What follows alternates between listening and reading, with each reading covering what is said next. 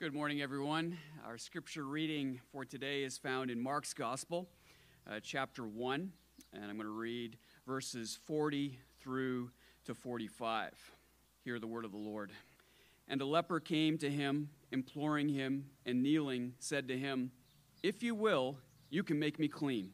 Moved with pity, he stretched out his hand and touched him, and said to him, I will be clean. And immediately, the leprosy left him, and he was made clean.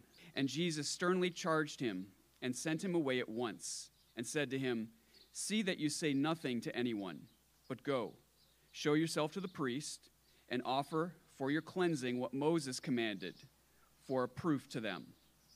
But he went out and began to talk freely about it, and to spread the news, so that Jesus could no longer openly enter a town but was out in desolate places, and people were coming to him from every quarter.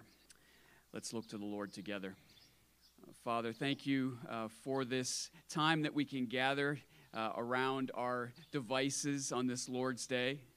And Father, we, we look forward to, to a Lord's Day in the, in the very near future where we can uh, fill this people, uh, fill this uh, field with people uh, and, and gather together uh, once again. Father, would you allow that day to, to come quickly?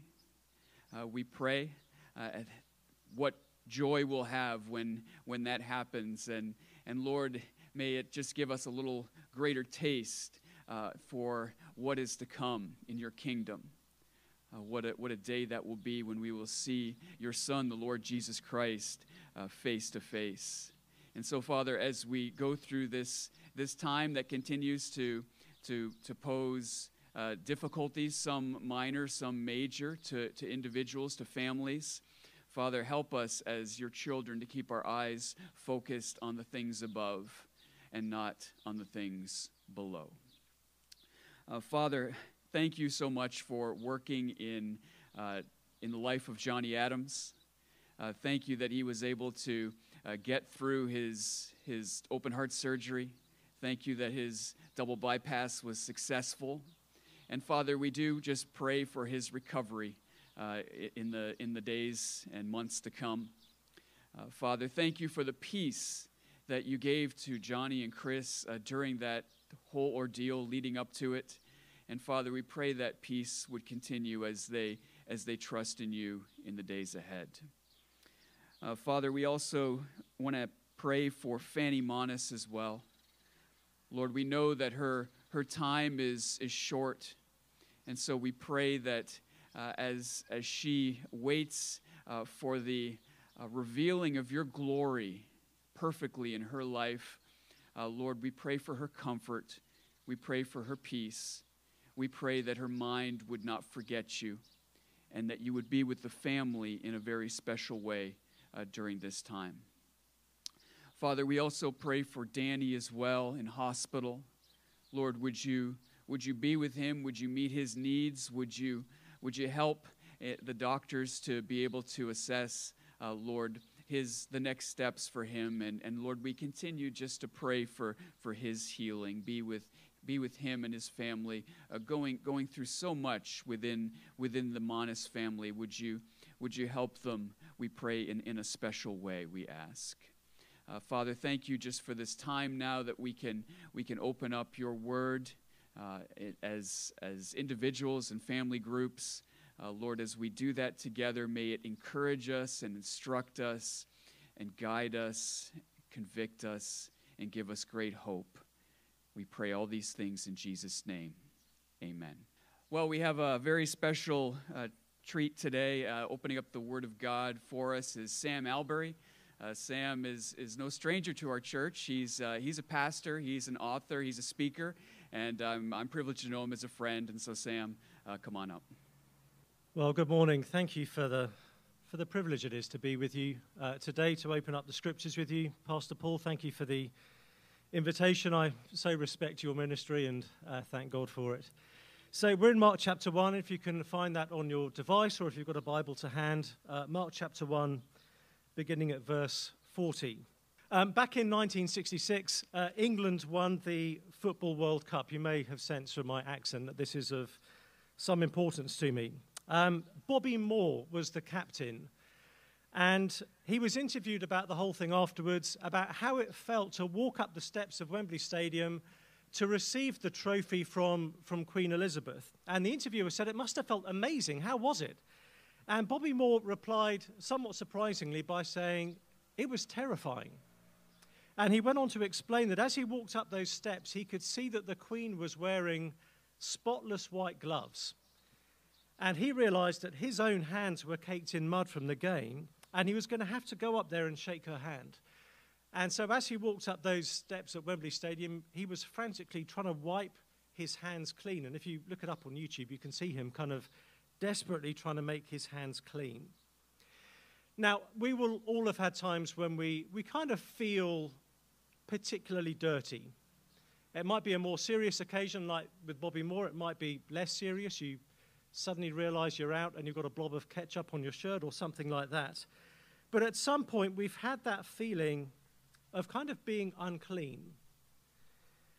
There's the feeling of, of being dirty on the outside, but much more troubling than that is when we feel as though we're dirty on the inside, when we feel as though there's a kind of moral and spiritual dirt in our own hearts.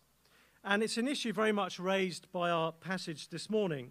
Uh, we meet a man who knows that feeling of being spiritually needing to be clean, and yet who finds in Jesus how to find that.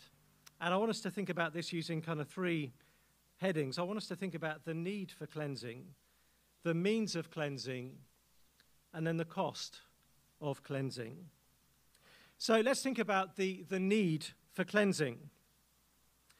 Um, if you are familiar with, with Shakespeare, and I really am not, but I, I know this, this one bit of it, uh, in his play Macbeth, um, Lady Macbeth has been complicit in the violent murder of a man called King Duncan. And we catch up with Lady Macbeth later on in the play, and she's sleepwalking. And as she sleepwalks, she is furiously trying to scrub her hands clean. In her sleepwalking, she is sensing that there is blood on her hands, and she's desperately trying to scrub the blood off them. And at one point, she says in her sleepwalking, she says, Out, damned spot! Out, I say! Will these hands never be clean? But however compulsively she washes, she can't seem to get the blood off her, off her hands. No amount of scrubbing can take away the guilt of what she's done. And it's one of the most insightful scenes that Shakespeare ever wrote. He's describing what we now understand to be a common response to deep guilt that need to, to try to wash ourselves and yet not being able to. And maybe there'll be some of us listening this morning who we're aware of things that we've done and we just can't seem to get rid of that feeling of being spiritually dirty. Time doesn't take it away. Trying to be good doesn't take it away. And we know we need to be cleansed, cleansed in our hearts. But it's not just our own deeds that can make us feel that kind of inner dirt. I've met so many people who have come to feel dirty because of what others have done to them how others have treated them, what others maybe have tried to do to them. People who've done nothing wrong themselves and yet feel a very, very deep sense of, of shame and inner dirt because of how other people have acted towards them. Well, there's no area of life where we don't need Jesus.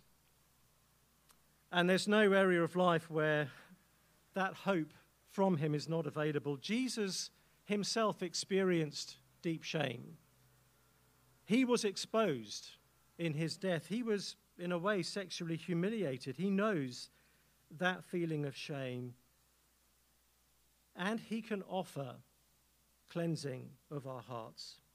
Whether it's the guilt of what we've done, whether it's the shame we feel because of what others have done, whatever it is, we can find cleansing in him.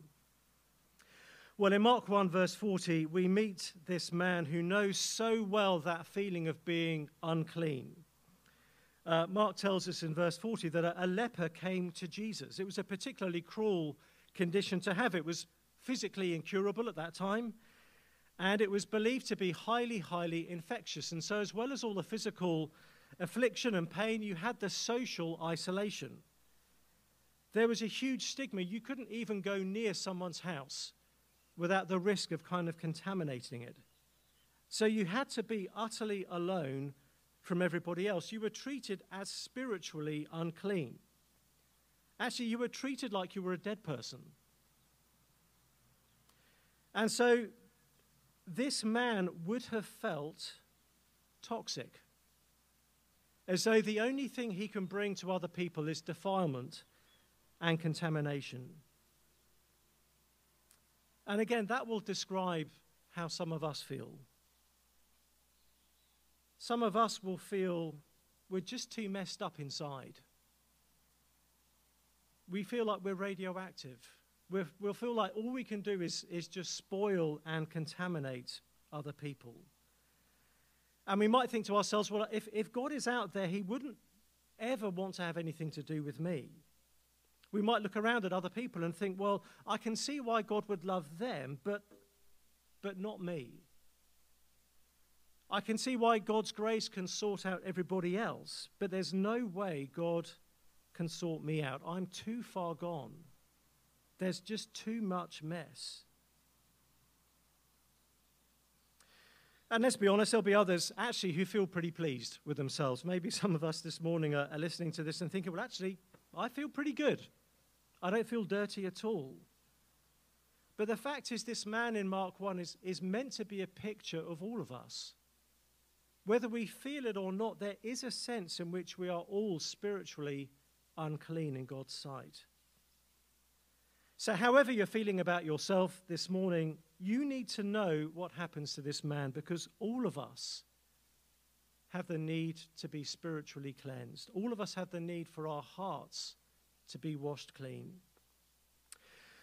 So we have the need for cleansing. Wonderfully, the story doesn't just stop with the need, it shows us the means of cleansing. So this episode begins with something really unthinkable happening. Uh, verse 40 says, A leper came to Jesus. Um, someone with leprosy is not meant to be coming up to anyone. Uh, this, is, this is scandalous. He's meant to be staying away from people. But he knows that Jesus is not anyone. So he comes to Jesus, we're told, imploring him, and kneeling says to Jesus, If you will, you can make me clean. Uh, he recognizes something about Jesus. He knows Jesus has come to heal us and to cleanse us. He knows Jesus can do that for us physically and spiritually. This man is experiencing a form of living death, but he knows Jesus has power over death. So he believes there is a force in the universe that can make him clean. And the question for us is do we know that? Do we know that there is the means for us to be completely cleansed within? So he recognizes something about Jesus. He knows there is the potential for that cleansing with Jesus. He also recognizes something about himself. He knows he's unworthy. He says, If you will, you can make me clean. He believes Jesus can do this. He doesn't presume that Jesus should. This is not something he has a right to. Jesus doesn't owe him this, he doesn't demand it. He simply says, If you will, you can make me clean. Well, it may have horrified people that this man came up to Jesus. It would horrify them just as much what Jesus does in response, because Mark tells us in verse 41 that Jesus is moved with pity. As this man kind of comes up to Jesus and, and says these things, Jesus doesn't pull back in revulsion. Jesus is not even indifferent to this man.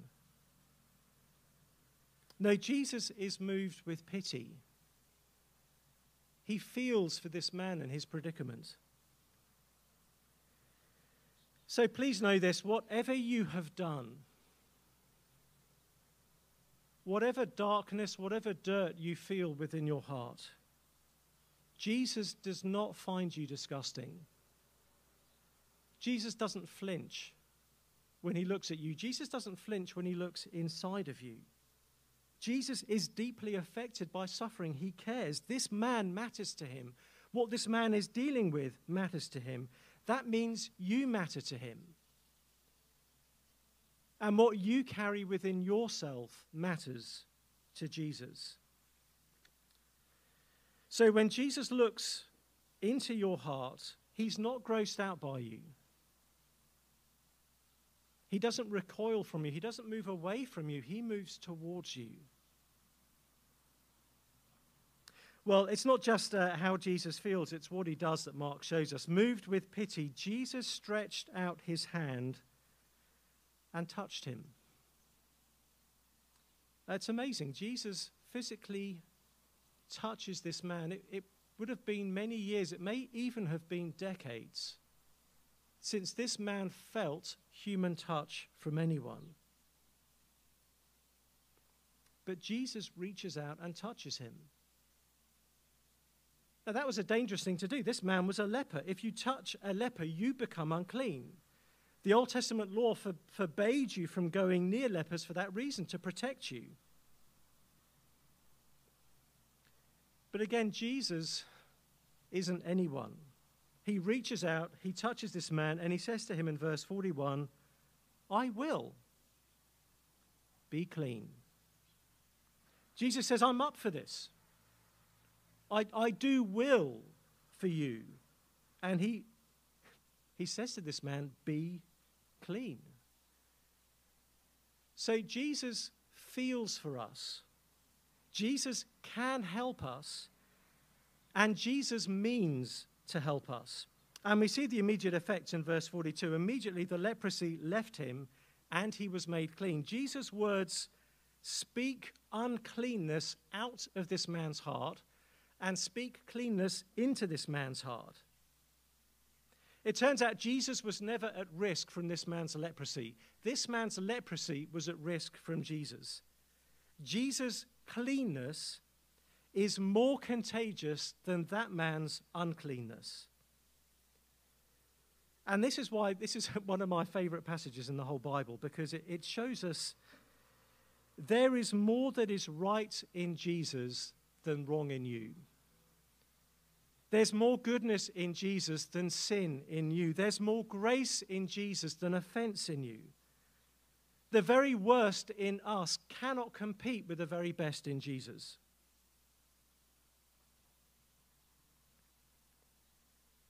And I think we struggle to believe that. Some of us tend to think, well, that's normally true, but I'm just too messed up.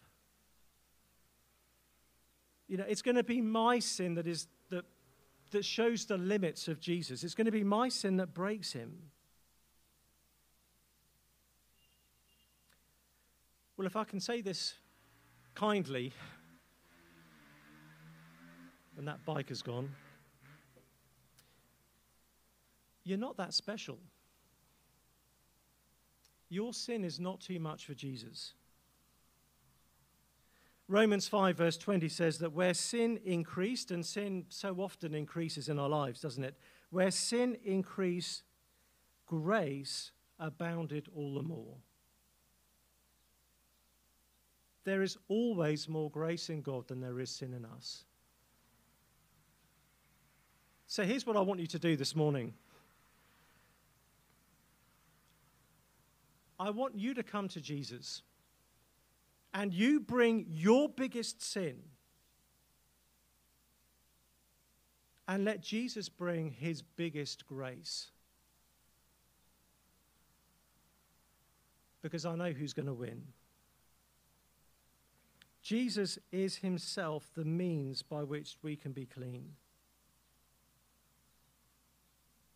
So if you're feeling that sense of inner dirt, that sense of inner darkness, come to him. Come to him now. And just bring yourself before him and, and say to Jesus, if you will, you can make me clean. Because Jesus will say, I do will. Be clean.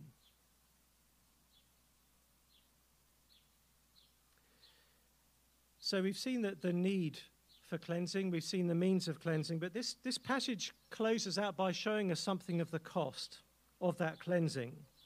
Uh, Jesus cleans this leper and he sends him away with two instructions. Uh, in verse 43, Jesus sternly charged him and sent him away at once and said to him, See that you say nothing to anyone but go, show yourself to the priest, and offer for your cleansing what Moses commanded for a proof to them. Jesus says, You've got to keep quiet. Okay? This is a time in my ministry where it's going to be tricky if this suddenly dominates how people see me. So Jesus says to this man, He doesn't say, Listen, can you just be a bit discreet? He says, Say nothing to anyone. Okay, this is absolute. You must not tell anyone what I've just done. And then he tells him to go and see a priest. This is, this is kind of like going to see the doctor or going to have your, your COVID test and, and just kind of receiving a clean bill of health, getting the confirmation that you have not just been, been physically healed, but actually you have been spiritually cleansed. So that's what the guy's got to do. Shut up, go to the priest, sort it all out there. He'll give you the paperwork, and then you can be kind of in the clear. Instead, the guy, verse 45, went out and began to talk freely about it and to spread the news. And we can't really blame him because, you know, if this happened to us, we would be unable to keep it to ourselves. So he disobeys Jesus. He goes up and just tells everyone. It's, it's all over Instagram. He's sticking it on YouTube. It's going viral. And it just goes to show that it's, it's amazing how in need of Jesus we can be. How desperate we can be for his grace and mercy, how glad we can be to receive it, and then how quick to think we know better than Jesus does what we should do next. And yet Jesus still gives him grace. Well, the result of this man kind of disobeying and telling everyone is very significant. Uh, Mark rounds off this little account by saying, Jesus could no longer openly enter a town, but was out in desolate places, and people were coming to him from every quarter. So this thing has gone viral. Everyone knows about it now. And it's interesting. I said earlier that Jesus wasn't contaminated by the leper. He wasn't made unclean by coming into contact with the leper, but in a sense, he has been made unclean. At the beginning of the scene, it was the leper who was isolated. It was the leper who had to be out there in the wilderness away from everybody else. At the end of the scene, it's now Jesus who's on the outside. It's Jesus who's in the desolate places. It's Jesus who is isolated. It's Jesus who can't go into towns.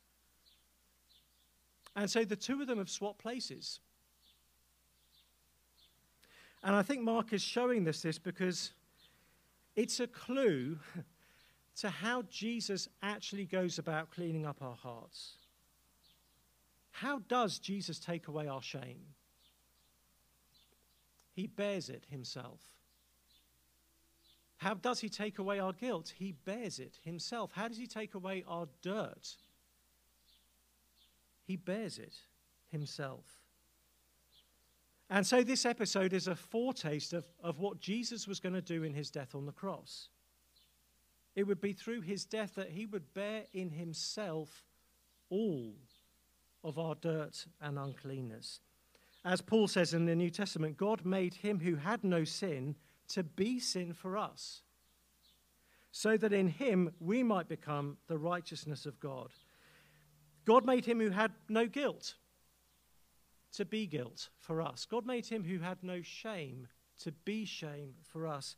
God made him who had no spiritual dirt to be filthy so that we could be cleaned. So, for Jesus to cleanse us was going to be no small thing. It would cost him no less than his life. And yet, it's as if, as Jesus was hanging on that cross, he was able to look at you in the eye and to say, even in the midst of that agony, I will be clean. Let me pray for us. Our Father, we thank you for the heart of Jesus that is moved with pity by the mess, the darkness, the, the filth in our hearts. We thank you for the actions of Jesus who would reach out to touch the spiritually untouchable. We thank you for the words of Jesus that pronounce blessings of, of cleanness.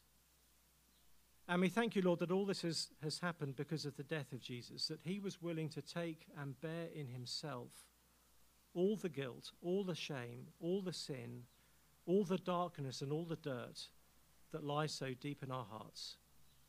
Thank you, Lord, that he was not only able but willing to make us clean.